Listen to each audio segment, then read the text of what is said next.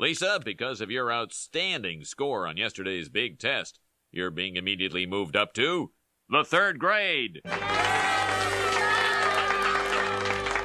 not so great. She got diarrhea when we went to Carlsbad Caverns.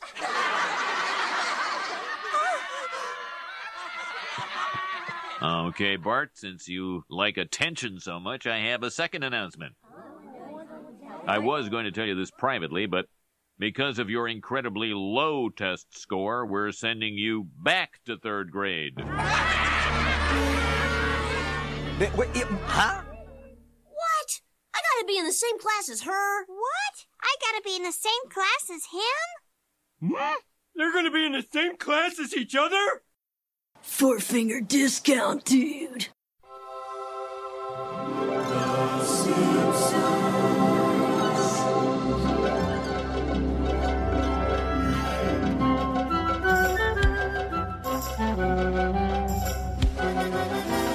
Welcome to Four Figure Discount. This week we're here to review episode 3 of season 14. It is episode DAB F20, Bart versus Lisa versus the third grade. I'm Dando. I'm Guy. Nice to be here, as always, with my man Dando. Uh, how you travelling there, sir? Doing okay? Yeah, doing very, very well. We still got lockdown here in Victoria. We- We're in minor lockdown, but I'm doing well. Holly had her first day of daycare today, which was a pretty big deal. I, I saw you like the photo, so you were well aware of this, but it was kind of, it was not stressful. I was just sort of worried for her because she, she went to daycare for like a test for like an hour last Thursday whilst Nicola hung around. But after about half an hour, she was like, I don't want this anymore. I want my mummy. I want to go home. So Nicola brought her back home. So I was really concerned. She went seven hours today, no issue at all.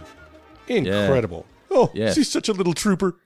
I know, right? So it's just cool because Nicola's going to go back to work this week as well, finally. So she's excited for that. It's all happening here at the Dando Oh. household. So good times ahead. What about yourself? Uh, nowhere near as eventful as your weekend, Dando. Uh, I will give a shout out to Margaret Mary Davis, the woman who gave birth to me some uh, half century ago. It was her 91st birthday on the weekend. And uh, to quote uh, the great movie Bad Santa, Granny is spry. She's uh, mum's in good shape for uh, for for the big nine one. She's uh, she was looking good. Uh, Sharp as a tack as ever.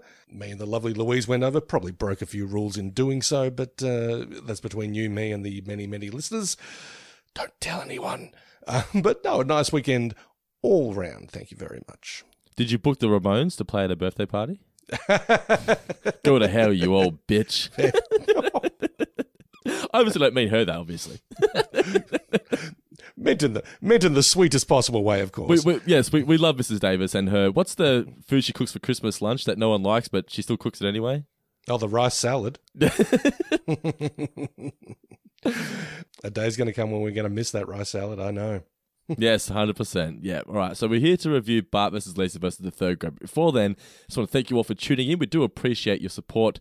Uh, also want to give a shout out to everyone who rated and reviewed us in the iTunes store or in the Apple store. Apparently, it's called now Apple Podcast, not the iTunes store anymore. It's now Apple Podcast. Apple tell me specifically you must say rate and review on Apple Podcast. so that's what I shall do going forward. So thank you to everyone who's made uh, made the effort to do that. Also thank you to everyone who's followed us on Twitter and Instagram. Twitter is at Four Finger Pod and Instagram at Four Finger Discount. And thank you to everyone who signed up to Patreon this week. I'll give you guys a shout out in a few moments. But Mr. Davis, Bart versus Lisa versus the third grade. I really enjoyed this. I mean, this had it had its moments where it was kind of like eye rolling, but I thought for the whole a fun story that I was surprised took this long to do. It's a very basic, simple premise. I can't believe it took 14 seasons to get to it. I was about to say it's it, it's it's a clever one, isn't it? Uh, Yeah. You know, one one on the way up, one on the way down, each having their own uh, difficulties with it. Look, I won't say it's one of my favourite episodes of the uh, more recent ones that we've done. I thought it very much sort of fell off a cliff at the end, shall we say? Uh, oh, yeah, a sort of a third act. What? I mean, what was that? Nowhere near as bad as the the prisoner kind of third act. The thing was for me is the only not the only flaw, but uh, the the one big nitpick I had for this episode was so they rolled down this hill, watched the school bus drive away, and then all of a sudden they're lost. I was like, why didn't you just walk back up the hill? Hill, yeah. But if you put that aside, I still I, I enjoyed it. it. It felt a little bit rushed at the end. I'll admit that though. Yeah. Uh, and I think one issue I had with it is, and it, it may be a fairly serious quibble actually. A lot of the jokes weren't really landing, or and a lot of the jokes weren't even really jokes. Okay. In, for for example, I think when Homer is, you know, in the midst of his satellite TV binge and saying something like, homicidal robots, so like us, I'm like, it's not really a joke, is it? It's more like a Yeah. little pla- it's kind of a placeholder line, or a, not even that. It's an observation. And I think this, epi- this episode was very heavy on observations rather than jokes and expecting the, the viewers at home to kind of go, "Huh, yeah, it is like that. Basically turning this all into homers. I would prefer you told jokes, Simpsons, as opposed to, um, yes, make these kinds of observations about everyday life and popular culture and such. But I didn't mind. I actually quite enjoyed the setup with the getting the satellite TV purely because it reminded me of when we got Foxtel for the first time as kids and how Ah, excited yeah. we were, and we legitimately just like stayed in front of the TV for weeks on end. Just didn't do anything else. It was just, I just the first thing I remember doing was trying to find Fox Eight to watch The Simpsons because I when I was a kid, my two things were wrestling. WWF, I watched WWF in particular, wrestling, and The Simpsons.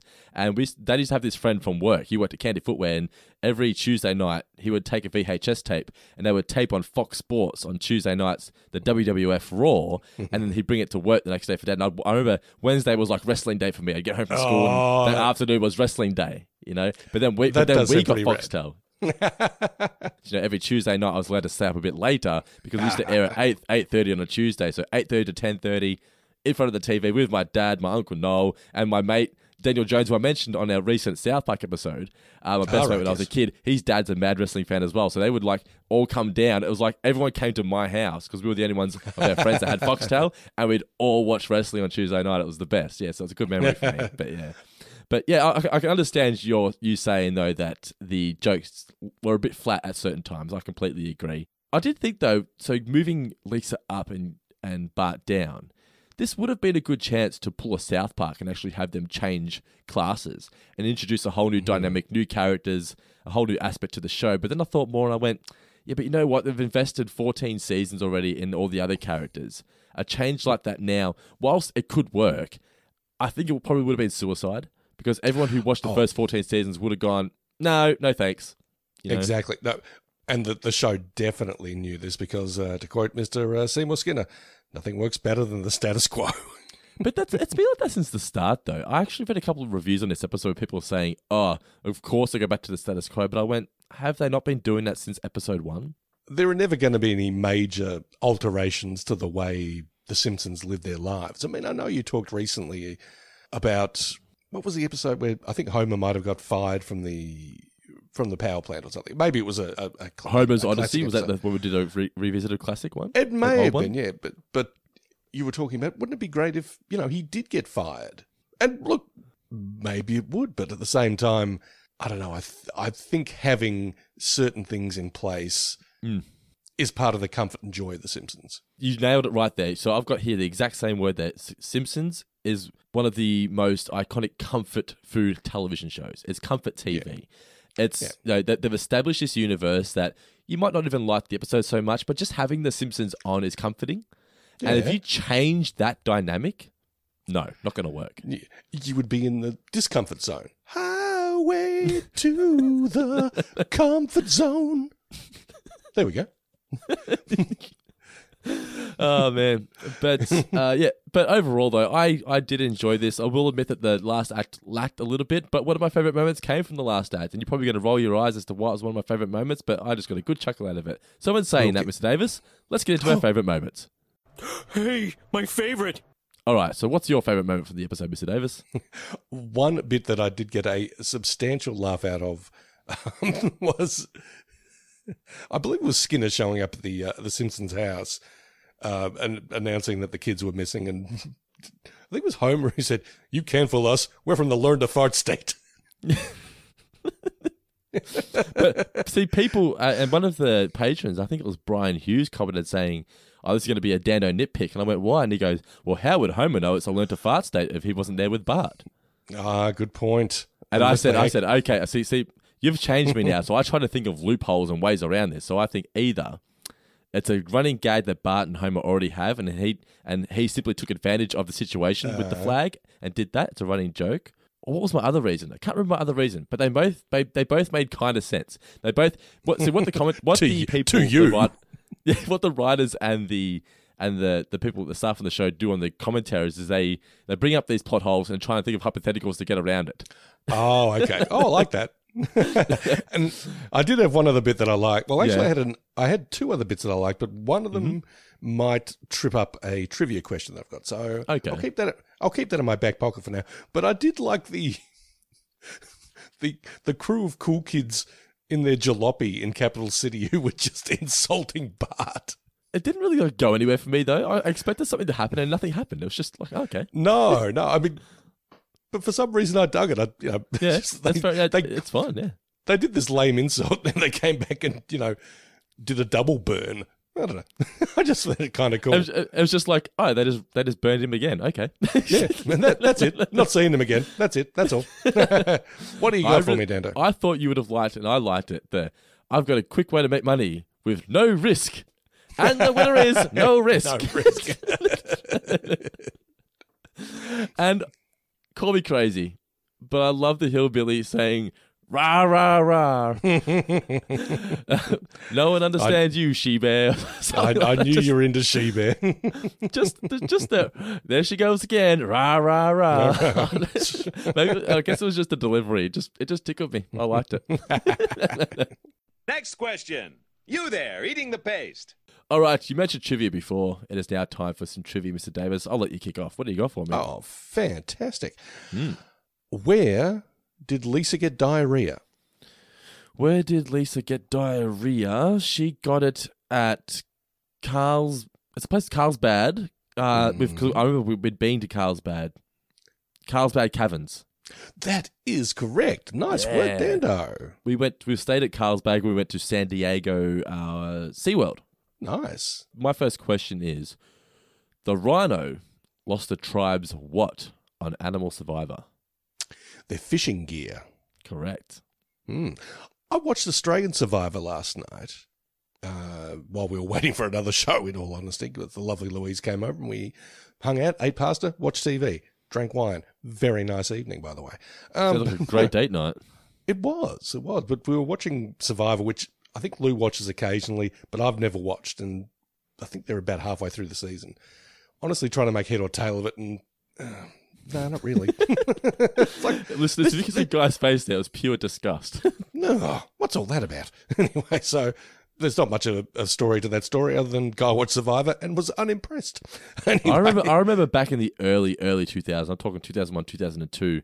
'cause my mum's all about reality shows, loves it, and I remember I used to watch it with her, and things like Big Brother and Survivor and that kind of thing. There was a, one called The Mole as well. Remember The Mole? Mm, yeah, I remember the mole. And uh, we, I remember just being so invested where I, I hated certain people and I really wanted someone else to win and they didn't win. I get really disappointed. I was like, wow, we.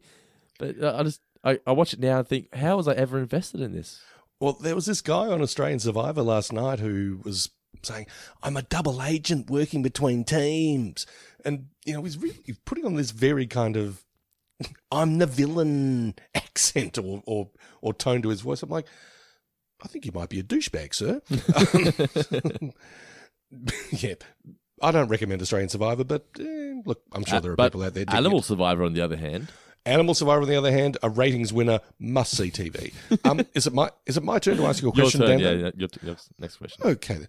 What is the surname of the governor? Oh, that's Governor Bailey. She's from the episode One Fish, Two Fish, One Fish, Oh. Two Fish, Three Fish. No, no, that's the wrong episode. No, what? two, two eyes in every fish. Well, three eyes in every fish, two cars in every garage, or something like that. It's the episode where Mr. Burns goes against her for, for governor, and Mr. Burns has to eat Blinky the fish, and he spits it Oh. out, and he loses his um. Is that the one with your your um your campaign is all the momentum of a runaway freight train? Yes, that is that one. yes. Ah, why are you so popular? What am I? I love it. I just love that. Why why are you so popular? Why Oh, are you so good. popular? Uh, it's, it's two cars in every garage, three eyes in every fish. I finally fucking got it out. Good for you. Well, I'm sorry. I, I figured that she was this may have been the first time we uh, encountered Governor Bailey. Well, she What- was voiced what- by Maggie Roswell the first time, and it's weird because Tress MacNeille voiced her here, but yet Maggie Roswell was back as a staff member by this point. It's just bizarre that they would get a different person to voice her. Who knows? I, I just the one thing that I liked that I couldn't mention earlier was her cry scream upon seeing the the the flag was something I just found very funny. So, ah! what? It sounded like Agnes. Yes, Vo- she's the voice of Agnes, right? Let me just double check that. double check. Agnes Agnes Skinner voice. Let me just double check. I'm pretty sure she is. I'm certain she is. Yeah, Tress MacNeille, Agnes Skinner. So that's why it sounds like Agnes Skinner. Well, the few of the reviews I read were complaining, uh, saying that they feel like Tress MacNeille's voices all sound the same. She can't really Not a lot differentiate. range. Yeah, I, I get that, but still, uh, still, like you said, the laugh was very funny. I thought it was pretty funny. All right, next question for next que- me from you. Yes, Yeah, what's the name of the third grade teacher? I too was going to ask this. Okay. Audrey McConnell. Mm-hmm. McConnell, Mrs. McConnell, Mrs. McConnell. Was she Mrs. McConnell? That's a shame. She was kind of a cutie. She is not a drinker or a slut. We'll get to that in a moment. Yeah. I was like, golly, really? Yeah. Okay. um, you probably get this uh, immediately, but uh, what was the the logo on Japanese Chandler's sweatshirt? Uh, it was the. Oh, all I know is the delivery of "Could I be any more Japanese?" Oh, wait, reggae, reggae, reggae hairstyle rock and roll. Is that right? You you got it. Yes, reggae's gay. Could I be any more Japanese? Oh, you were the emperor of last year. I, I I really enjoyed that parody. I thought it was good. So did I, actually.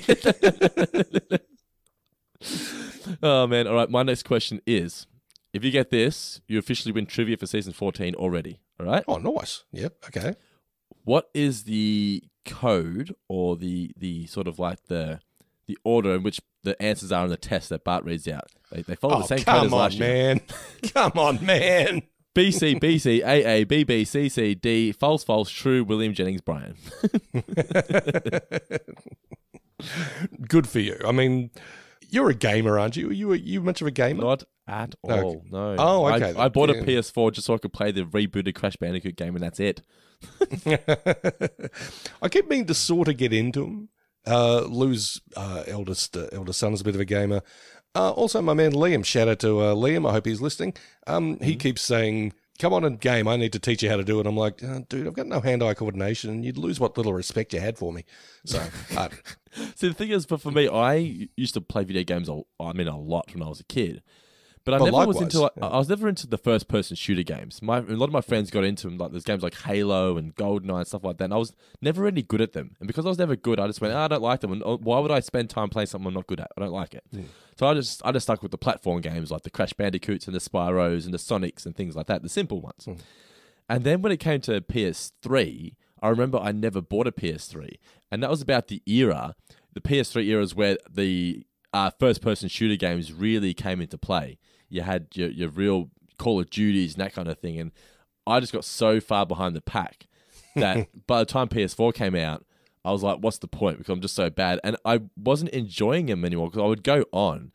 And there was this Star Wars Battlefront game that my friend bought for me for my birthday. I would literally start playing. Within 10 seconds, I'm getting sniped from the corner. And I'm like, this isn't fun. Yeah. I, I, this, this isn't fun.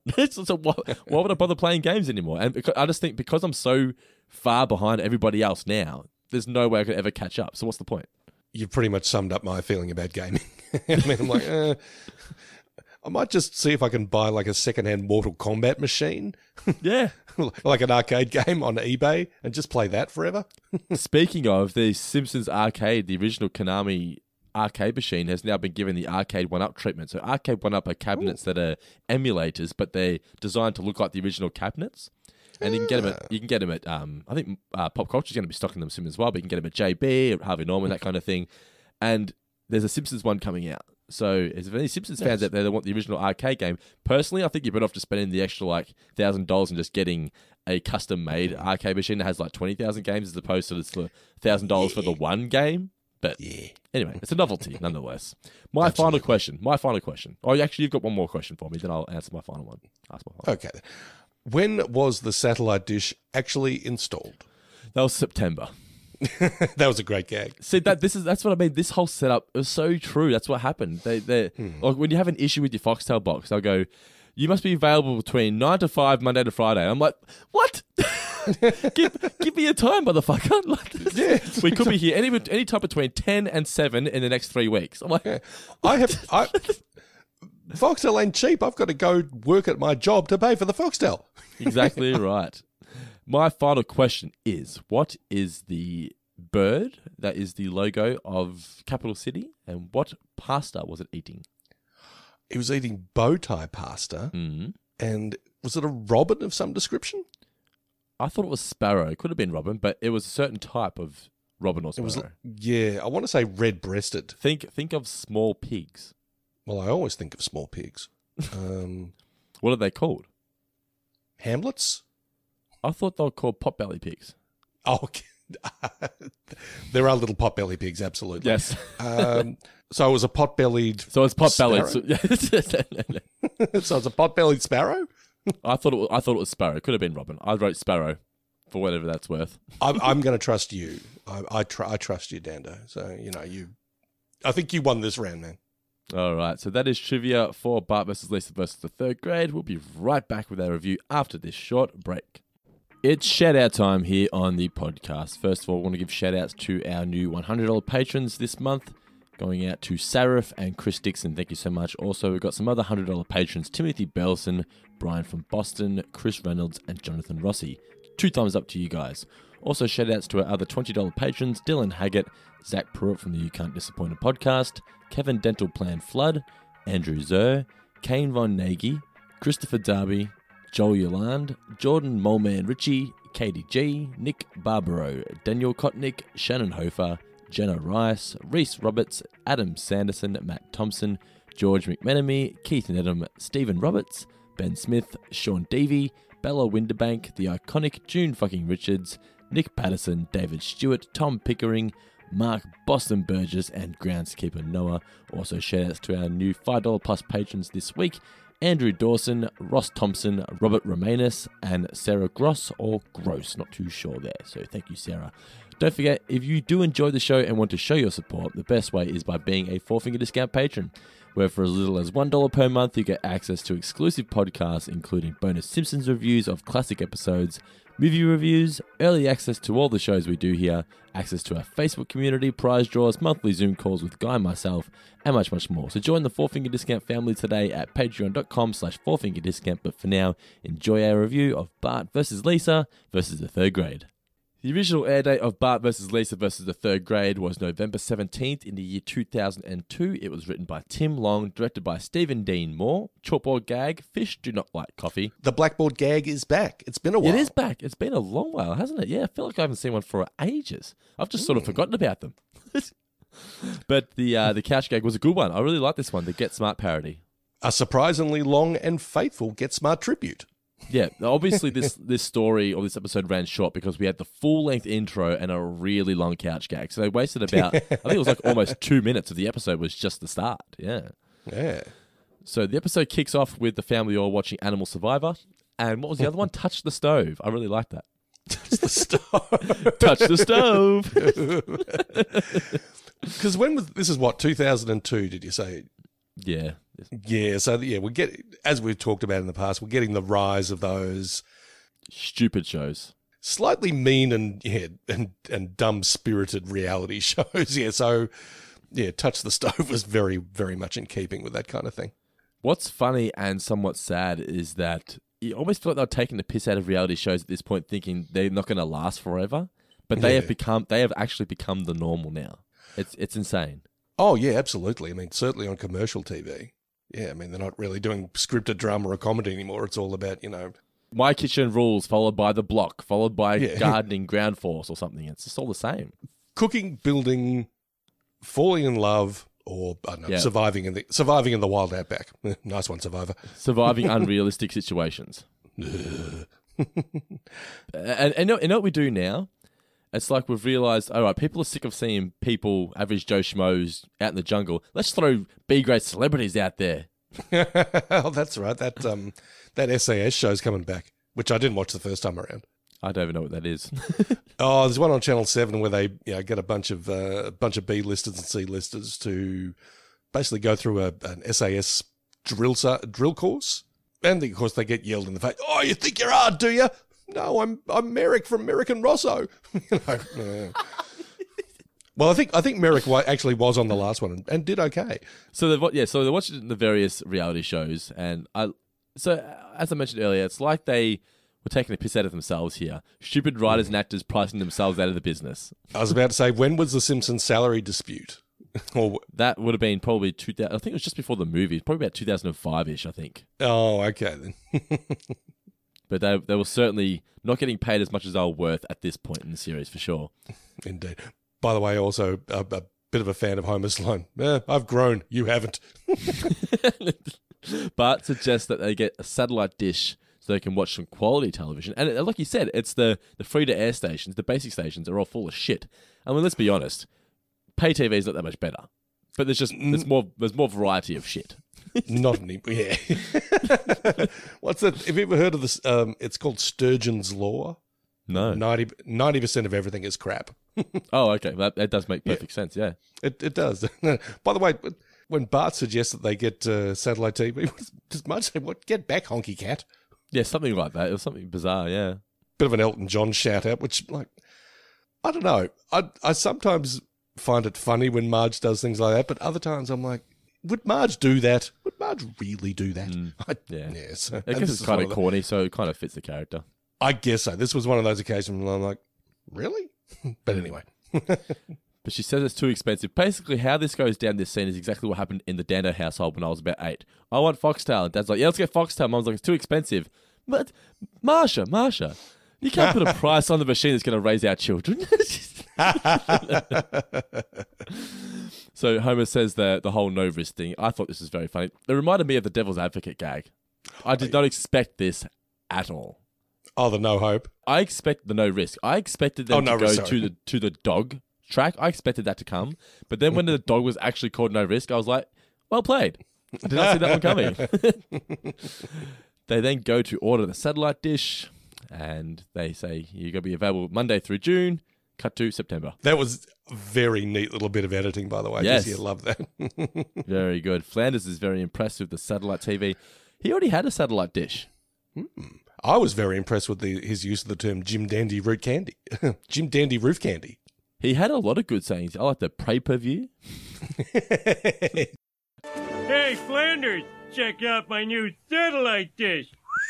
Boy, that's Jim Dandy Roof Candy. I'd love to come over sometime and watch that church channel. I bet you would. Oh, you'd win that bet. Seems like I'm spending all my money on religious pay per view, or as I like to call it, pray per view. Damn your sparkling wordplay! And bless your humble home. So Homer uh, is now installing the satellite dish, red wire to red wire, and then we get Do they, Bart. is, it, is that still much of a thing these days, or is it all HDMI, HDMI cables? Is, is it HDML or HDMI? HDMI, I think. Yeah. I've, I've never heard of HDML. I've heard of HTML, which is when you're typing. I don't, like, like, oh, that's that. uh, oh, that's that's code. yeah, code for a computer, not HDML. I don't know what that is. Is that a thing? HDML? No, I think I, I think I made it up. I think I, I think I, I think I mistook the. I wasn't wearing my glasses, and I mistook the L for an I, or the other way around. I was sticking off the HD. But so uh, with Foxtel, if you want to get the free to air stations, you still have to have these other random plugs plugged in, not just the HDMI. It's yeah, bizarre. Yeah, you've got to have you've got to have your color coded ones. Which Yes, but as Bart says, Lord, let there be crap, and we see the signal going up to the satellite, and there's monkeys up in the sky. Sees the oh, poor monkeys. Felt Yeah, very bad for the monkeys. I hate seeing. I say I hate seeing any living creature being mistreated, but especially monkeys. We're very very close to them on the evolutionary ladder. They're only a We run down indeed. from us. We then get the various different shows on pay TV. So NBC Newsfeed. Um, he throws up during the news break. Could have done without the bulimia. In all honesty, that was not necessarily something that amused me all that much. I didn't really laugh at it, but it wasn't really offended by it. As someone who actually has suffered bulimia, you would you would expect me to be offended by it, but I wasn't because I just know that that actually happens a lot. But it just didn't Yeah. need to be done, as you said. It didn't didn't Okay. add anything to the show. So Lisa then enters and they uh, introduce Lisa's. Uh, they introduce the uh, Japanese friends, which, as I said, thought was a spot on parody. I really enjoyed it. Call me racist. Something that no, no, something that did work. You know, reggae hairstyle, rock and roll. yeah, Could I be any more Japanese? yeah, Emperor of Last Year is a good burn in any language, as Japanese Chandler points out. Your comeback shames me. Hey, Lise, want to try some satellite TV? We've got Japanese friends.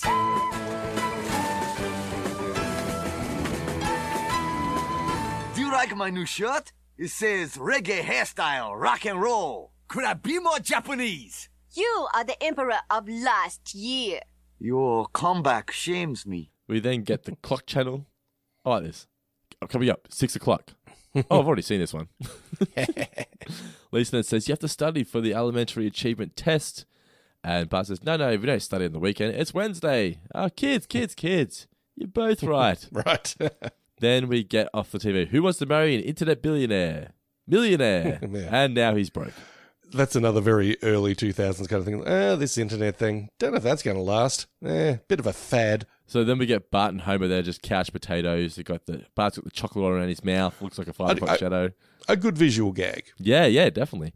But Marge says, you know, why don't you come spend some time with us and eat some dessert? Just put pie here. not that I cared whether this moment was in the episode or not, but it didn't really do much for me. I was like, eh, whatever. We already got we already got the idea that you couch potatoes and you don't want to get up even for dessert. yeah, that's actually a good point. The fact that Homer won't even get off the couch to have dessert, that's actually I'd actually see it that way. Okay, Yeah. makes more sense. But yeah. uh, but this episode was already running short clearly, so they had to Yes. put in as much as they could. Bart is uh, then sitting in Homer's stomach, using it as a couch, and we get the Robo Trumble. I mean, Robot Rumble. Rumble. I didn't see this. What a conniving robot. Oh yeah, what the um oh pulling the um pulling the Swifty. Yeah. Well, it's a it's a survivor move. It's a total survivor move. Robot Survivor. I loved Robot Wars when it was on back in the day. I never really watched. Wars? Oh, it was I never really watched it all that much. I was certainly aware of it, but never really watched it all that Oh, it much. was so good. Watching the, the despair and sadness on the children's faces when their robot just gets shredded up to a million pieces. You didn't tell me there was going to be children's despair. Now I'm going to have to look it up on YouTube. and who was the main actor from Red Dwarf? He was the host of the of the Oh. I want to say Craig Charles. Okay. But everyone But knows who I mean. I could be completely wrong. But he was the host of the British version, which was the best version, and um, yeah, it was fantastic. Really, really good stuff. so then we get Homer. The moment you mentioned bef- earlier with the homicidal robots, that's could done without that. Lisa says it's now time to, you know, she- they've obviously been watching TV all night because the test is today. It's it's the morning. She's waking up Yeah. from bed. We're now at school, and whilst taking the test, Bart just loses his mind. It's fine. It was it's just it, it- by the end of it, it just kind of felt like thriller. Uh, not thriller, thriller, filler. I should say. yes, it wasn't the thriller dance. it was the Hebrew dance. it was it was the it was the filler dance. Yes, Yes. absolutely. the filler dance. It's the filler. we, then, we then get see even like MC safety and the caution crew. Even that's filler. It is, isn't it? Yeah. It's, it's it's it's not completely unhumorous, but at the same time, I'm not exactly going. Hey, remember? See, I've already forgotten. Was it MC Caution and the safety crew, or MC Safety and the Caution crew? The, the latter. See, it's such an, a dull ass gag that I forgot 50 seconds after you mentioned it, or five seconds after you mentioned it. Ugh. I did like Skinner's outdated. Watch out, Beatles. that was actually good. So Skinner calls Lisa up on stage, and he's going to be announcing, or he does announce that she is being moved up to the third grade because she got such a good score on the test. And Correct. Bart gets annoyed by this because, for whatever reason, and he actually says something that's really cruel. She's not good. She had diarrhea in Carlsbad Caverns, and I was like, it's kind of a dick move, Bart. That's a really bar- embarrassing story. Why would you bring that up in front of everybody? Yeah, not not the right thing to do. Big No. brother, don't be a douche. What, why, why, why did you do this, sir? That's not very nice at all. But Also, then- why have we why have we had diarrhea mentioned uh, twice in two episodes? We have indeed, haven't we? Yeah. Mm. Diarrhea was obviously floating around the. Um, maybe someone in the writers' room had diarrhea that week and it was just on their minds. Write what you know, kid. So Bart then gets uh, it gets slapped back in Bart's face though for making fun of Lisa because he's being moved down to the third grade. Ba-bow. I did like the pan out and Homer's watching it on TV. that actually was pretty good. it was really good, yeah. An old army buddy is visiting Mannix. Now I, I looked up Mannix, and the story of that show being cancelled is actually quite sad because the show was still successful when it got cancelled. Yeah. So But- why did they cancel it? So it was something to do. I think it was ABC and CBS. It was two stations basically, and one Yeah. station bought the rights to the reruns, whilst one station had the rights to the new episodes. Right. Okay. and the station that was airing the new ones thought, well, if the other station is going to be airing the reruns, it's going to take away from the new episodes, people watching it, so we're going to cancel it. Killing a golden goose. Yeah. The main reason I remember Mannix is because, it, and our man George McMenemy will like this. It's what Brad Pitt is watching when he gets home uh, in Once Upon a Time in Hollywood. Goes home to the um, goes home to his trailer out the back of the drive-in, makes a Ah. nice batch of macaroni and cheese, pours himself a dog, beer, yeah? feeds the dog, and uh, puts his feet up and watches some Mannix. Da da da da. Yeah.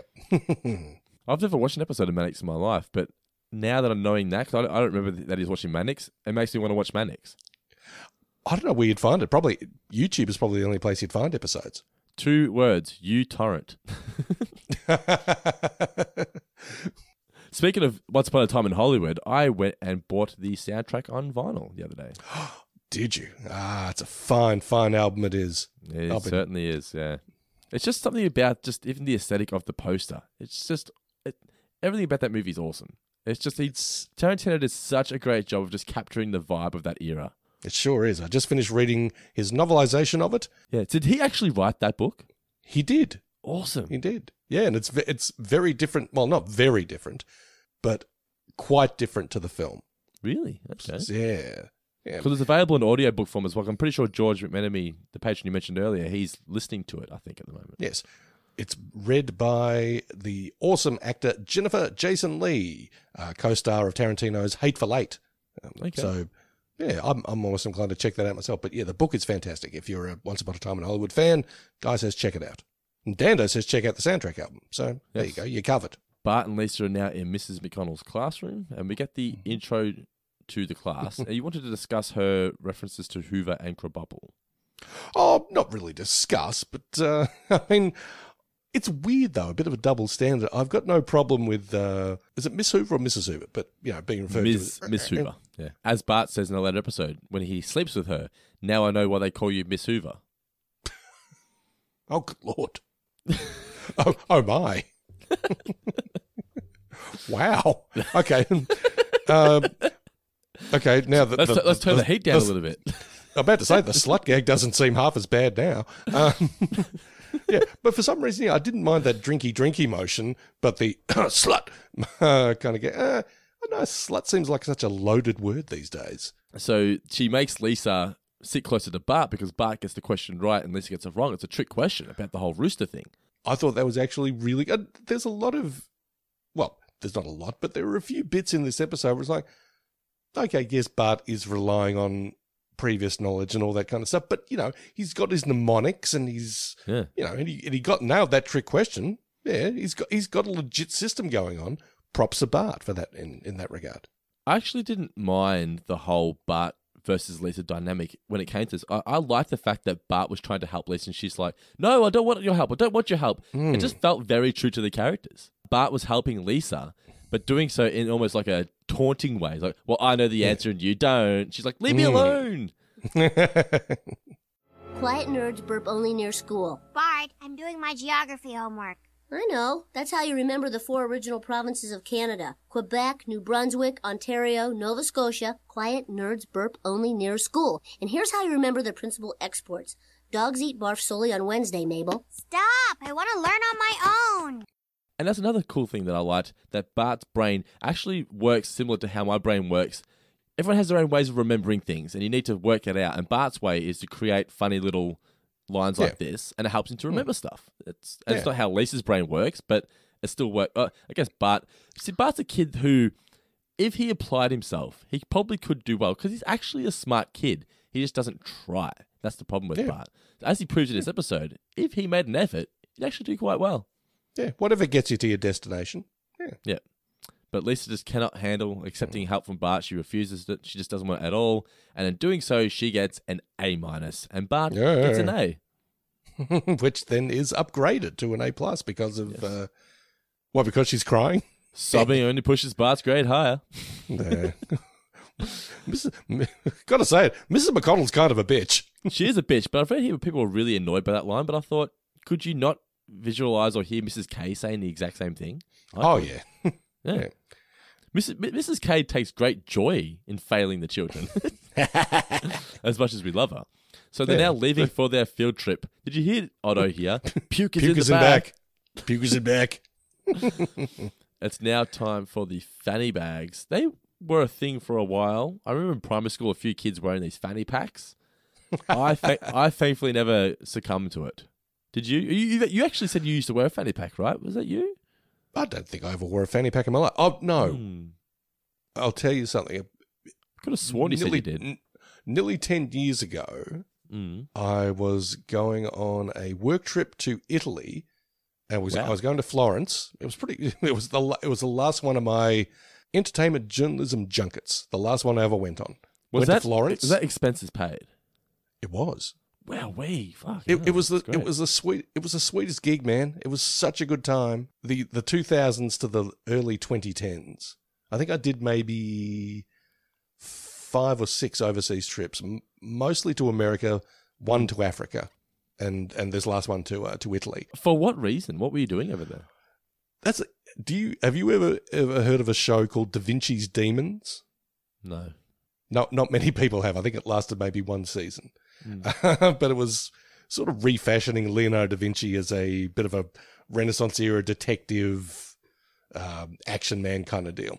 Had one or two familiar faces in it, all this kind of business. But it was filmed in Florence and showing on Foxtel here. And I was writing this TV guide that was syndicated a lot around Australia, so I had good regional reach. And one of my friends at the uh, the one of the channels said, "All right, there's this international junket. You got journalists coming from all over the world. I can take two Australian journalists. Uh, I want you and this other guy from you know the Metropolitan newspaper." So I'm like, "Yeah, sweet, no worries." Um, they flew me to Italy, business class, put me up at a lovely hotel for a few days, and yeah, we got to swan around Florence and. I think you know we probably did like six hours work in three days. Really, the rest of the time was just walking around uh, checking out Italy. It was That's a it, unbelievable. it was a it was a damn fine time to be alive, Dan. Slight sidebar. Quick question. yes. At what point did you realize your career was f- not not fucked, but the the way your career worked was in trouble? Um, hmm, that's a good question because this this tour or this trip happened in 2013, and the people that I was writing for that I the main reason that I got these gigs, Yep. they sh- they shit canned me in 2016. Okay. That's not just because you specifically were fired because of your your No. quality of your writing. It's because that position just was no longer required.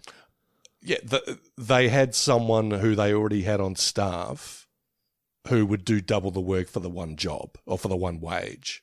So they they said, "Oh well, look, we we've crunched the numbers and you know we can't make it work with the two of you. This person's already on staff, um, so we're letting you go." And I'm like, "Yeah, "Okay, yeah, that's the way it is, I guess." I, I was more sort of implying though, like when did you realize that your form of journalism was sort of becoming not redundant, but it was just people didn't have to That- buy a newspaper to get a review anymore. No, that was the that was kind of the turning point. It That was, the it was tur- in the okay, yeah. it was in the mid 2010s when I was thinking. Hmm, might want to think about not another line of work, but might want to start a might want to start a Simpsons podcast soon. Might be a good idea. but anyway, the gist of that thing was I was going to Florence for a few days. And I thought, well, I'll tack. I've never been to Rome, and I'd love to go to Rome, so I'll tack a couple of days onto the trip. Um, and my sister Joanne, who's a bit of a seasoned world traveler, said, "Oh, lots of pickpockets and, and muggers in Rome. I was going you to should ask, have- yeah. Yeah, what you should have is like a little not a not a fanny pack, but uh, like one of those money belts you see that um, Yep. Yeah, yeah. smugglers wear. Said you know you have it around your waist under your shirt and all that, and you know you have your passport and your money in that. You know, so if you if they take your wallet, well, they've still they you've still got something left. And I'm like, okay, yeah, yeah, good idea, good idea. I think I had my stuff in it, and look, I I never felt unsafe at any time in Rome. So that, that's the, that's just so, but no fanny pack, no. But I did have my little money belt. Well, I'm glad that, that question resulted in you telling us the story about Rome. That's really cool. so no fanny packs, but fucking all expenses paid trips to Italy. You know it. That that that is correct. Yeah, that's awesome. All right. Well, uh, sorry, it, it went. That story went on a bit. I think that might be for the unedited version for the patrons. I enjoyed it. I enjoyed it. They get buddied up, Bart and Lisa do together, and they're not fans of this. But then we get uh, T- uh, Tony Bennett's Capital City theme. This is all the Mm. way from Dancing Homer, I believe, when they go to Capital City when he Ah. becomes the mascot for the um, Capital City team. There's just something Hmm. about hearing that theme, hearing that song that it was just gave me all the nostalgia vibes. It's like, oh, it's season two Simpsons all over again. Oh, amazing. Absolutely. Mm, Hey, Fun uh, fact. he- he- uh, hearing that and then seeing Governor Bailey, I was like, wow, it's season two. Fun fact: Tony Bennett, the singer Mm. of the Capital City song, uh, song, has in fact officially retired from show business. Oh, Um, shame. But good on oh, him. we- the man is somewhere in his nineties. So Oh I shit! Really, that old? I suppose he was old. He was old in like season two of The Simpsons. He's, he's he's like Margaret Davis old. So yeah. but then the kids, or Bart and Lisa, explain Punch Buggy to all the rest of the kids, and they, they belt them up. Uh, What I liked about this was that this is a game that the second graders probably don't know about, and the third graders don't even know about. But it's Bart's mm-hmm. influence on Lisa because of Bart. She knows the game, and they are Yeah. bad influence on the rest of the kids in third grade. And because they drive back, drive past the Volkswagen World, they all start punching each other. Ow, even ow. even Otto, two for flinching, bang bang. Uh, They're then holding hands to cross the road. And this is the moment you discussed earlier with the jocks making fun of them, which to me, I just sort of thought, okay, it didn't. I, I thought it was going to end up with Bart saying it's my sister, and them going, oh well, yeah, and driving off. But no, Yeah. they just just made fun of them twice. Yeah. we then go to the um. Where do they go? What is the place? House of It's just- Representatives. Is House of Representatives, is that what it is? Okay, yeah, because they look at the capital city, like the dome at the top, and they, they talk about the pot-bellied sparrow eating the bow tie pasta. Then we get the capital city goofball, who is now the representative for the state. He spent eighty million dollars of his own money to become this representative, and he wants Yep, to that- change the flag, doesn't he? He does indeed. This was going to be one of my questions, by the way. Hmm. How much did uh, the goofball spend to earn his, to win his place in the House of Reps? Eighty million. So you would have got that one correct as well, Dan. Oh, good me. There's no stopping you. Being a mascot's a pretty good gig in uh, the world of The Simpsons. Absolutely. God, eighty. Wait. Yeah. Wait. What? Yeah. Sorry, I just did the sums on that. Eighty million dollars. What? Eighty million dollars to be the capital city goofball, or to be the representative. Yeah, crazy. Mm, But hey, man's good at his job. indeed. He's a capital city goofball. Not, He wants to change the flag for what reason, Mr. Davis? why is that reason, Mister Davis? It's got, the You, conf- it's, it's got the Confederate flag on there, which is Oh. confusing considering they're a northern state. Oh, that's right. Sorry. So they then suggest, or Mrs. What's her name? McConnell suggests that okay, I've got an idea. Let's do a new flag contest, and we'll Mm. announce the winners tomorrow. We'll reveal them tomorrow and decide a winner. We're then in the hotel room. Lisa is chatting away. I've got here. What third grade trip just has third graders just hanging out in a hotel room by themselves? I was about to say. Like we, we had we had school camp at fucking Staunton Vale and Anarchy. We, we didn't get trips to the hotel Yeah. in capital city. Yeah, what, what was it? A two st- two and a half star Sheraton or something, or two was star a- Sheraton? yeah. It was a Yeah. it was a hotel nonetheless. But yeah, Lisa's chatting to Marge. This was very Marge. They even give you a free USA Today. Yes, it is free. Fine, I won't touch it. Well, Bart's being his usual jerky self. But, Mom, I'm really excited about this new flag design. Oh, and the hotel gives you a free USA Today outside your room. No, I'm sure it's free. Okay, I won't touch it. Well, make sure you don't. And try not to let your brother get under your skin, honey. Believe me, he doesn't. His act is getting old fast. He thinks he's really cool, but frankly, the other kids are starting to wake up and smell the cooties. A couple of good lines in there. I like Wake Up and Smell the Cooties, and I like Bart's uh, rejoinder when he's talking about vandalising their flag. He's saying it's going to be a Bart mangled banner. Yes, I'm pretty sure there's an episode called Bart Mangled Banner or something along those lines in a future Ooh. episode. Yeah, but so we get to the revenge here. So she's made the flag that says "To Fraternal Love," and he, of mm-hmm. course, changes it eventually to "Learn to Fart," which we see once Governor Bailey unfails it. I'll just unfurl this.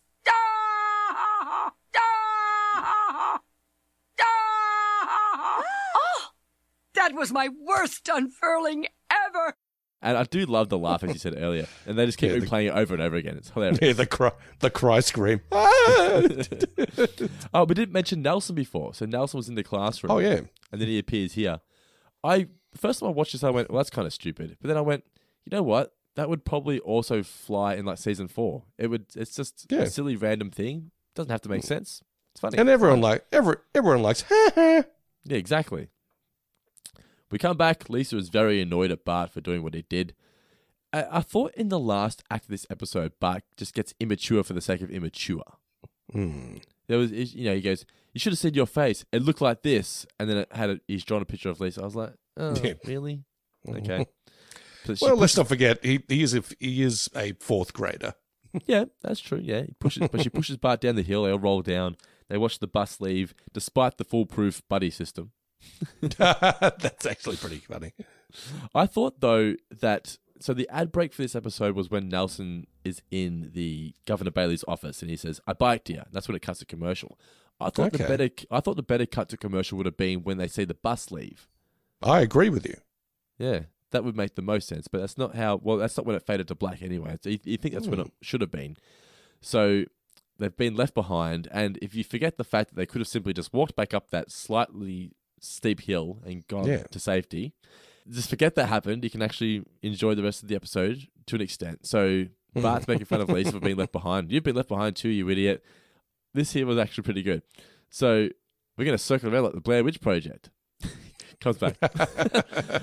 must be must be getting close. I know that girl. so then Bart is being a dick just for the sake of being a dick. You know, I've read a book once, changed my life. It was called Lisa is Stupid. I was like, that's not even funny. That's just No. Yeah. This just feels like filler now. But they they run- they run off together. Lisa's chasing after Bart to, to get into him. Mrs. McConnell meanwhile is with Skinner, and she's really upset. She can't believe she left the uh, left the kids behind. Can't believe the buddy system failed. Yep. mm, Willie chisels the names into the field trip memorial. Hello, Principal Skinner. A parent who waives a right to sue says what? What? Got it. Uh, you can't fool us. We're from the learn to fart state. Not sure whether that actually works in legal terms. Would it No, I, I, I don't think that's a proper legal defense. no, of course not. So he explains they're going to do all they can to find Lisa, use all their resources. Meanwhile, here's the replacement for Bart, and it's Millhouse. Saying cowabunga. We are now with Bart and Lisa. It's overnight, and they're cold and sleeping in the forest.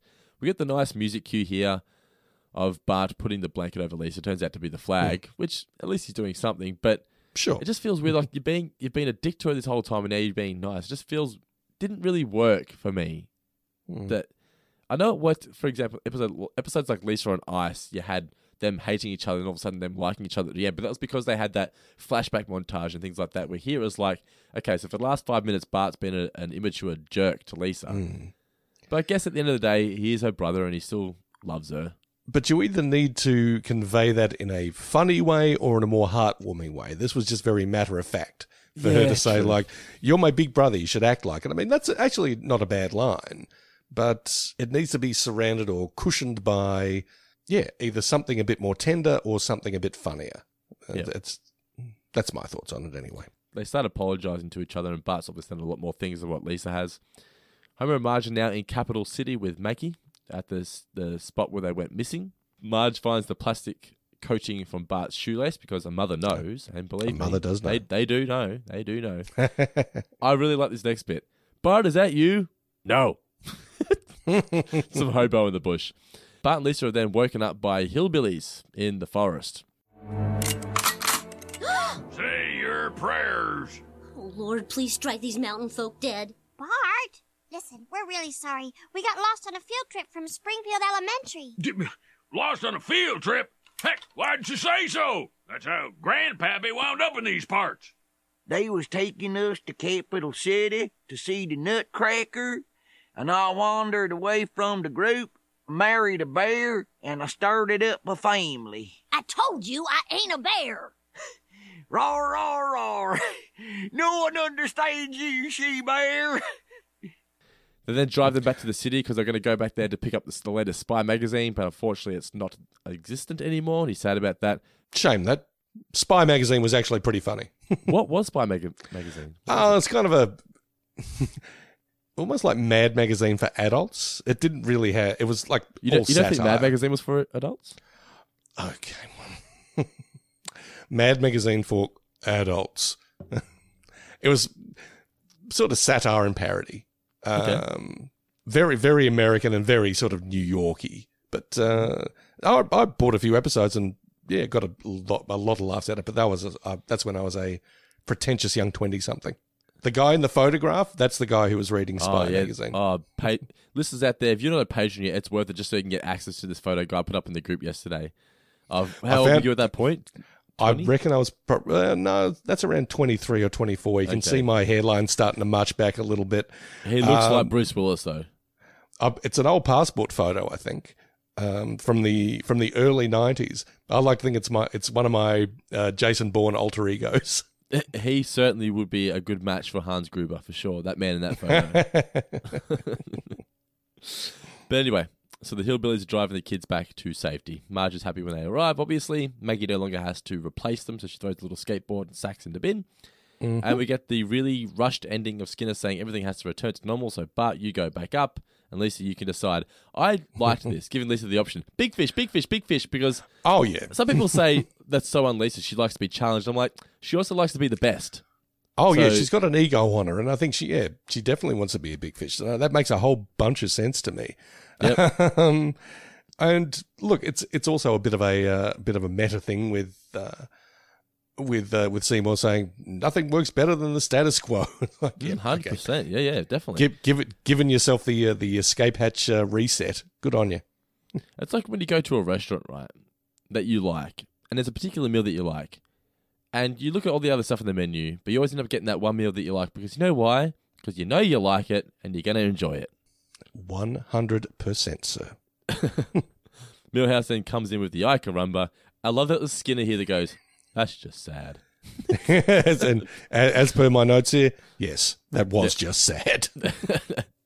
so that is the episode Bart versus Lisa versus the third grade. Not the best by any margin, but I think season 14 so far has been a hit for me. I haven't been completely disappointed by anything we've uh, explored in season 14 so far. Look, this it's this had its valleys, but it also had a few peaks. So, Yeah. uh, yeah, I'm not completely disappointed by uh, Bart versus Lisa versus the third grade. Got a couple of chuckles out of it. What more do you want out of life? What What more do you want out of life, Dando? I just want chicken burgers, chicken tenders, and laughs. That's all I need. Oh my god, that sounds perfect. What did we learn, Palmer? All right, what'd you learn from the episode, Mr. Davis? Because I've learnt nothing so far. I've got to think of something. What have you got? Likewise, I've, I've, I've, I've got my yellow highlighter, which is usually what I've learned in this episode, and for some reason I have highlighted Get Back Honky Cat and Jim Dandy Root Candy. so That's what you learnt. and I'm sure I was able to draw some correlation between those two. It's like, eh, okay, if you want to compliment something or express your appreciation for something, maybe say Jim Dandy Root Candy and not Get Back Honky Cat. Hmm, I don't know. I've learnt there's I've learnt there's nothing wrong with being a big fish in a little pond. Absolutely the case. I mean, it's it's important to want to challenge yourself, but sometimes you just got to inflate your own ego, make yourself feel important. I think this is something we should we will probably discuss when we delve into the mailbag. Oh, okay. Well, on that note, let's get into the new names.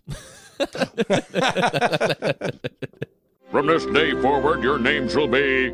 Da, da, da, da. It's time for the new names challenge. All right, it is indeed the Guy Davis New Name Challenge. Before you read out this week's new names, I'm just going to read out the current leaderboard, Mr. Davis. So, Mhm. so far this season, you've given out a shirtload of points. Uh, all on one point, we have Alistair Danick, Thalia Enriquez, Jared Hornby, and James Proctor. The, what was it? The Proctitioner? Is that what you called him? the proctologist? No, I think Proc, Proctor Strange, I think was his name. Proctor nickname. Strange. That's the one. Proctor Strange. Yeah, all at one point. Two points to Nick Radapat Tat Patterson. M. Kufos. What was M. Kufos's name? I can't remember. Um, I think I came up with M dash, which is a gag that no one That's gets right. because it's, Yes, it's, it's, just a, yeah. And Luke McKay. Oh, hang on. M Night Shyamalan Kufos. There we go. Luke McKay, two points. Philip Hawkins and Declan Phoenix both on the three. So, what have we got this week? Okay, one point, and in Hmm. keeping with previous new name challenges, two people get one point each because it was just so good. One point goes to Luke, the jukebox. McKay. I don't know. I'm, I'm, I'm scraping the bottom of the here when it comes to nicknames, folks. I'll come up with a better name for you, Luke, if you come up with uh, another new name in the future. Luke gave us scenes from a third grade class struggle in Springfield. I like it. Shout out to um, a previous episode's title. Mm-hmm. And um, I believe this might be the first time I've mentioned this gentleman's name on the air. Uh, Matt Lewalt, aka Jack Riewoldt. I don't know. That's about as local as it gets. That's about it. yeah. Google him, folks. Google him, As in right. AFL player Jack Riewoldt. that that is correct. Gave us grade three's company. oh, that's really good. Man, That's that's, one point, either. I'm looking forward to knowing what two and three is. Nora Diet Coca. Uh, who, Is this still who- one point? No, this is two points. We're under two Oh, points. okay, so Nora's the first two pointer, yeah? Nora is the first and only two pointer. Oh, okay, good. around. Yep, Nora, yep. Uh, with flags of our farters. Yeah, pretty good. Not bad. Well done. A, a shout out and honorable mention to Fergus Jeffs, who also came up with that, but a little later on down the line. Nora got there first. Oh, Nora but you gets the see, two but you see, last week you gave an extra point to the person for, for even though they did it late. Are you not feeling generous this week? That was then. This is now. Sorry, Fergus, but Fergus, you're a you're Fergus, you're a smart guy. You're a, you're a clever you're a clever cookie. I'm pretty sure that you will be uh, on the leaderboard any day now. We've still got like 20 episodes left this season, so you got plenty of time, buddy. Exactly. Go to it, Jeffy. Uh, but three points. Hmm. Go to Steve Believe Roberts. Ooh, Stevie believes he can fly, Roberts. Oh yeah. um, who gave us Close Encounters of the Third Grade. Oh, that's awesome. Well played, That's a- Steve. I like that's it. a That's good a one. very good one. Yeah. Yeah. So there we go. There we have it. All right. So I'm not going to read out all the names, but what that one point for Luke McKay did was that bumped him up to the three point top of the leaderboard. So all on top of the leaderboard now, all on three points. We have Philip Hawkins, Declan Phoenix, Luke McKay, and Steve Roberts all on three points. Obviously, Nora, M, and Nick are all on two, and we have a bunch of one pointers as well. So thank you, mm-hmm. everybody, for contributing to the new names. Remember, guys, if you are listening here and you want to be a part of this, you're just going to be a $1 plus patron. You just go to the link in the description of this podcast, patreon.com slash four finger discount, where you get access to a bunch of exclusive podcasts, the Facebook group, prize draws, and much, much more. And it is the best way to support the show. We do appreciate everyone who does so, but we also just appreciate you just for listening. You're all absolute champions. But in saying that, let's move across now, Mr. Davis, to the mailbag. Jamil! Jamil is here! Ooh. Okay, so it is the mailbag for Bart versus Lisa versus the third grade. Okay, so first question here, Mr. Davis, comes from Henrik Vinterland. And he says, Have you either, of you, either of you, gone to the same school as your sibling? If so, do you have any fun stories? I remember abusing a child verbally. when I say Excuse a me? child, I mean I was in year twelve and that person was in year nine. No, I was year eleven, Okay. she was year nine. 'Cause my I was sister about to say, two- how many good stories start with I was abusing a child? I know, right? and I, my, she was constantly picking on my sister, constantly, constantly. You know what kids are like? They just hmm. they gang up on kids, and my sister wasn't getting beaten up, but I could see it was getting to the point where they were getting more aggressive, and more aggressive, and more aggressive, and I still remember. I remember it as clear as anything. And I shouldn't have said this, but I did because hey, it's my sister. You fucking my sister. You're fucking with me. You know, I don't care fucking who you are, right? and she was there with her little fucking lackeys, and she had like the three that you know the stereotypical riffraff behind her. Holy And- shit, Dando. and she's standing there, and she I could see she was about to grab my sister's hair, and I could see her about to lunge forward, and I got in between her and sort of like put like bumped her, like I didn't push her over, just like got in between her and my sister, and I said, I was saying, you take one more step, and I'm gonna fuck you up. And all these all these kids fucking scattered. I remember getting I remember getting called to the um to the principal's office saying, Brendan, you're year eleven, you should know better. I'm like, I know Diane. I know I should know better. but, but it's my sister and they're about to attack my sister and when someone's about to attack my sister, I just you know I see red, I see red, I see red. so I just went nuts and I just unleashed. I remember saying, I'm gonna fuck you up. And then I'm just seeing all these kids just scatter. It was amazing. I just love that you turned into the Samuel L. Jackson of the of the playground. I'm gonna fuck you up. Yeah. but that is um that is a story of going to the same school as my sibling. What about yourself? I didn't go to school with any of my siblings. So Oh, okay, fair enough. There you go. so, But if I'm you glad you had a good story because I've got because I got no story. Okay, so here's an interesting one. Andrew Swan says, "What was your overall favorite year at school?" I think for me, I have the fondest memories of grade six at primary school because that was the Mhm. last year where I spent with my childhood friends. Because I went to a different high school to all of my friends. I grew up in the the the poorer area of Geelong, you could say, like Norlane, and a lot of my friends just went to the local school. And my mum said, "No, no, I'm going to try and help you achieve something because you go to those schools, you're probably going to end up like the rest of them. So I'm going to send you to Geelong High, which is by no means a prestigious school, but it's away from here." Mhm. And that was the school she went to as well, and she just wanted to sort of carry on that. So I went to Geelong High, so I was only one of two kids from my entire primary school that went to Geelong High. So I had to establish a whole new group of friends. So I think grade six was sort of like it was the end of it was the end of my childhood, and it is the end of your childhood because it's sort of the same time you're becoming a teenager and whatnot. But I don't have many childhood friends anymore because I left the world in grade six. Ah. But I have very fond memories of that. Was sort of like the grand hurrah, you know, of my childhood. So I think grade six was a good one for me. I also do still remember really enjoying year eleven at high school because year eleven, besides scaring little girls, I remember it was just it was a time where you're old enough to know that school is important. You learnt that it's okay to be friends with your teachers. And by that point, we didn't really have cliques at school. Everyone was just friends. You know, Mm. even if you weren't hanging out, everyone was pleasant with each other. You, know, Yeah. you, you had your occasional bullies that you just sort of avoided and whatnot. But for most of most of the time, it was just a case of the footy jocks, the nerdy people, the in betweeners. We all just hung out and we might kick the footy, or we might have played down ball.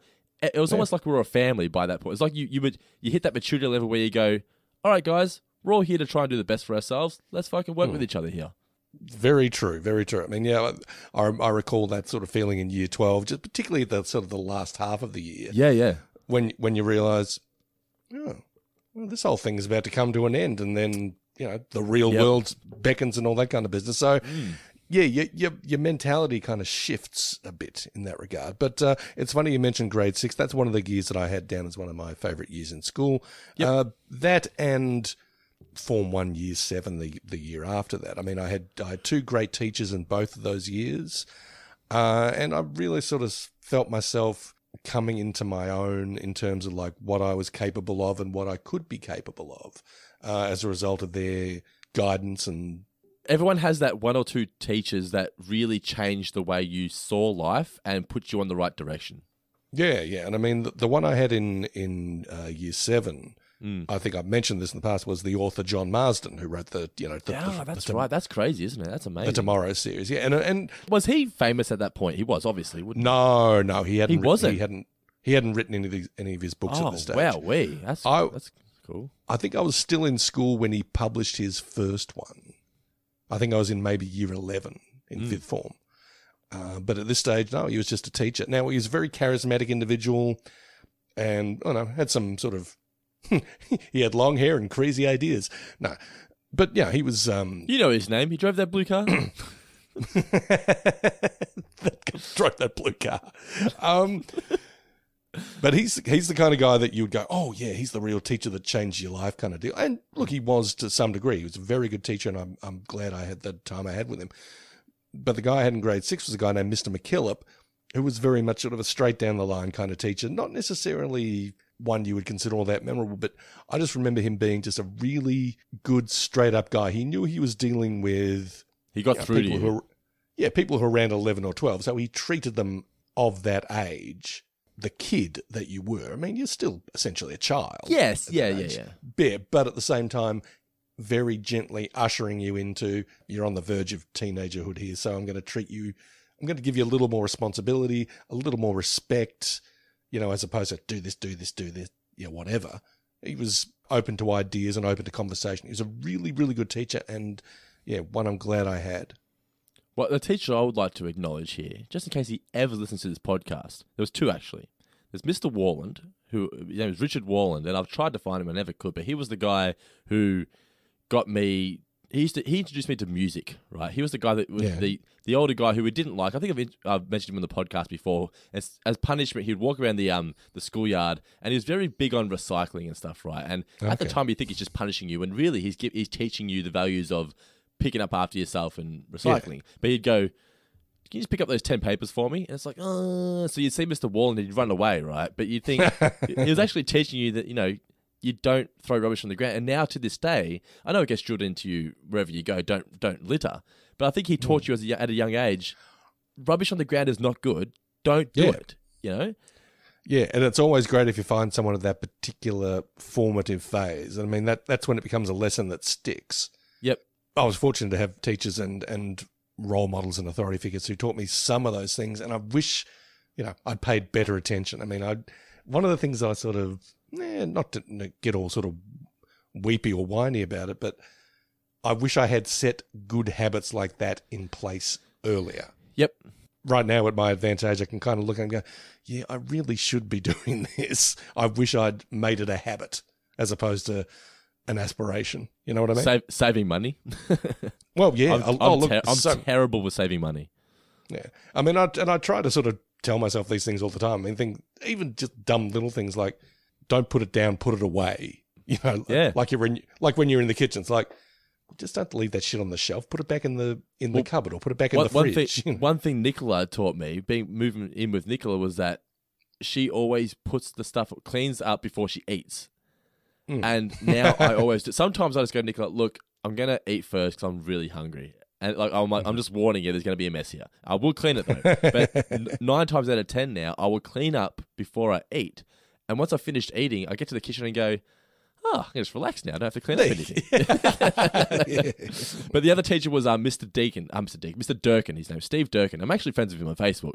But he was the man, because I used to have, I used to be scared. I was a real scaredy cat. I didn't like sleeping over at friends' houses. I wouldn't stay on school camps. I think me, my, the fact that I wet the bed played a big role in that, but I didn't like sleeping Mm-hmm. out. I had a real complex with it.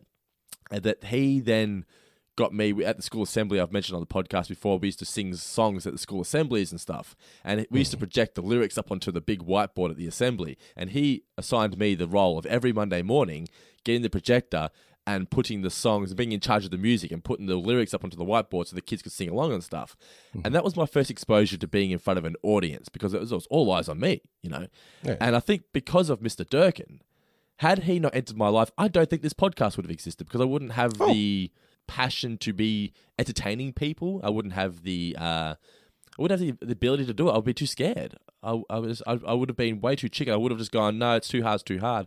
But he opened my eyes as to no, if you just set your mind to it, you're fine. And he he's always said to me, he goes, I always knew that you had a talent. You just were too scared to use it. And you know, here we are now. I'm not saying I'm talented, but because of Mr. Durkin, I feel like he is the reason that we have four finger discount. One of the reasons, anyway. Thank you, Mr. Dirk Durkin. Much Yes. obliged. All right, so a couple more questions and we'll wrap this one up. Andrew Palicati says, if you had to come up with an original reality show idea, what would it be? I reckon this is something you'd be very excited to answer. Mr. Davis, take it away. I, I don't know how original an idea it is. In fact, it's ripping off a well uh, well loved uh, book and movie. I'd like to do like a non lethal version of The Running Man, but not the movie, not the uh, not the Arnold Schwarzenegger movie, uh, but the book by Richard Bachman, aka What's, Stephen what's King. the difference? I think the movie has it basically puts Arnold and Arnold Schwarzenegger and a, and a few other people in basically like this gladiatorial pit Yeah, or something. Whereas the book is a bit more like The Fugitive. You know, you go on the run. Ah, okay. You, you're sort of hiding out. and You're hiding out from basically everyone because everyone's out to sort of snitch you out and get a reward. Uh, so you have to put on disguises. You have to lie low, all that kind of business. And if you go 30 days without getting busted, no, well, not even getting busted, by getting killed, because that's the thing of the running man, um, then you. So, it's- so it's, a, it's a big game of hide and seek. it's essentially a big game of hide and seek on the run, and everyone is looking for you. So it's John, it's John Wick. Yeah, that that's the yeah. It's the it's the end of John Wick, or the is it the end of John Wick, or the start of John Wick two, or something? Uh, anyway, Uh, everyone's after yeah. you. Everyone's after. I think it's the start of John Wick 2, I think, yeah. Yeah, so I, I reckon a, a version of that, but non-lethal, um, would be uh, would be pretty entertaining TV. And you've got to you've got to check in every day in the book as well. You've got to send in videotapes of like, I I feel like if you did that though, they'd be able to IP you and find where you are. I think I think uh, you know today with um, all our modern uh, all our modern ideas and products, then yes, you'd be you'd be very easily busted. Here's a question for you: Would you watch Touch the Stove? Yes, I feel like you'd. I I, feel like you'd watch it at least once just to see what happened. Just, do you think they're going to touch the stove? I think they're going to touch the stove. this motherfucker's going to touch the stove. No, they, they're not touching the stove. No, Would, they would you? never Would touch you the stove. touch a stove for a million dollars? How long would I have to keep it on the uh, on the hot plate? Five seconds. Okay, let's count it out. One Mississippi, two Mississippi, three Mississippi, four Mississippi, five. Mm, It's a long time. Your hand's going to be fucked yeah, up. yeah, your hand's going to be a real mess. Yeah. Oh man, And your hands are pretty pretty necessary for day to day life. they are indeed. I don't know. I don't know if I touch the stove. Hmm, this I, is. I don't. I- I- here's a question to you, I'm- listeners: Would you touch the stove? yeah, five five seconds for a million dollars, and it's it's it's up to it's up to maximum heat. It's as hot as it can be. Yes, definitely. Yeah, yeah. Mm. I'm learning a lot about myself this episode. I would actually like to know, guys. Send in your questions or your answers to simpsonsmailbag at gmail.com. Please, if you do have questions, send them in. Simpsonsmailbag at gmail.com. I would really love to hear what you have to say. Uh, and just even if it's not a question, it's just a, a note about the show, what you like about it, what you don't like about it. We would love to hear from each and every one of you. If you're out there right now and you've never written in, take a time, take some time now and just do it. Simpsonsmailbag at gmail.com. We would honestly love to hear from each and every one of you, and we will reply to all of you. We do read all the emails that come through. All right, one more question, and we're going to be finished here. Okay. Okay. One more question. Brian Hughes. He- Hughesy, Brian Hughes. All right, you got a question. You guy suggested Brian Hughes. He says, "Would you rather be challenged or be a big fish?" You've already answered this. Big fish. Big fish all the way. That's true. But uh, look, it's, I it's do, definitely I do, but I do like to be. Ch- I actually see. I'm the kind of person who I like the idea of just being a big fish in a small pond, but I get bored very easily if I'm not challenged. true. And you do need to be challenged in life. It's how you become an even bigger fish. The philosophies of Guy Davis. Well, yeah. but you do hear all these people all the time saying, oh, yeah, I thrive on challenge. Oh, yeah. Oh, hardship and all that kind of stuff. Like, no, I don't think I want that. No. no, I, I think I'd prefer not to be challenged. But at the same time, it's necessary for your growth and evolution as a human being to be challenged every once in a while. But in all honesty, I think 80% of the time I would like to be the big fish in the small pond. Alrighty, that is our review of Bart versus Lisa versus the third grade. Hope you enjoyed it. Thank you so much for tuning in. Mm. We do appreciate it. Thank you to everyone who has rated and reviewed us on Apple Podcasts this week. Please continue to do so. We want to hit 500 reviews. We're on 486 as it currently stands. So I'd really Oh, love wow. if just 14 of you, all the thousands of people who listen to this show, all we need is 14 of you to just jump onto Apple Podcasts and get us above 500. Can you please do that for us this week, guys? If you haven't done Do it, it. and you've got access to Apple Podcasts to do so, just do it. It'll take 30 seconds. You don't have to leave a review. Do it. Just give us five stars. Would really, really appreciate it. I want to hit that 500 mark. Also, don't forget to follow us on Twitter at FourFingerPod and follow us on Instagram at FourFingerDiscount. And if you do enjoy the show, the best way to support it is by joining the Four Finger Discount family at patreon.com slash four finger discount, where it's for as little as $1 per month. I've mentioned this before, you get early access to various shows, you get access to exclusive podcasts, you can get access to the Facebook group, prize draws, Zoom chats with Guy Davis and myself, and much, much more. This month, we've done a review of Deep Space Homer. That's the exclusive one available for patrons up at the moment. So if you want to hear Guy Davis's take on some of the more classic episodes like Deep Space Homer, uh, Homer the Heretic, I Love Lisa, and plenty of other classics from the golden era, just go to patreon.com slash four finger discount. As I said, you get early access to not just this show, but also the South Park podcast, going down to South Park, the one about friends, uh, Talking Seinfeld, and much, much more. Movie reviews. We also did Shaun of the Dead, Pulp Fiction review, you name it. There's just so many hours of exclusive content available on our Patreon page. But if you do not have the dollar dues to do so, that is perfectly fine as well. We just appreciate the fact that you continue to tune into the show each and every week. You guys are all absolute champions. All right, next week, Mr. Davis, we are reviewing an episode called Large Marge. Ooh. And she is not putting on weight. She's large in other areas. I'm very intrigued.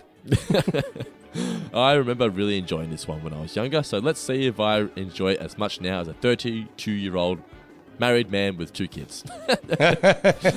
All right, next week is Large Marge. Thank you guys once again for tuning in. Absolute champions. Mr. Davis, any final words for those amazing listeners out there? Indeed, you have been listening to Four Finger Discount, brought to you by Dando and Guy, the emperors of last year. Shh.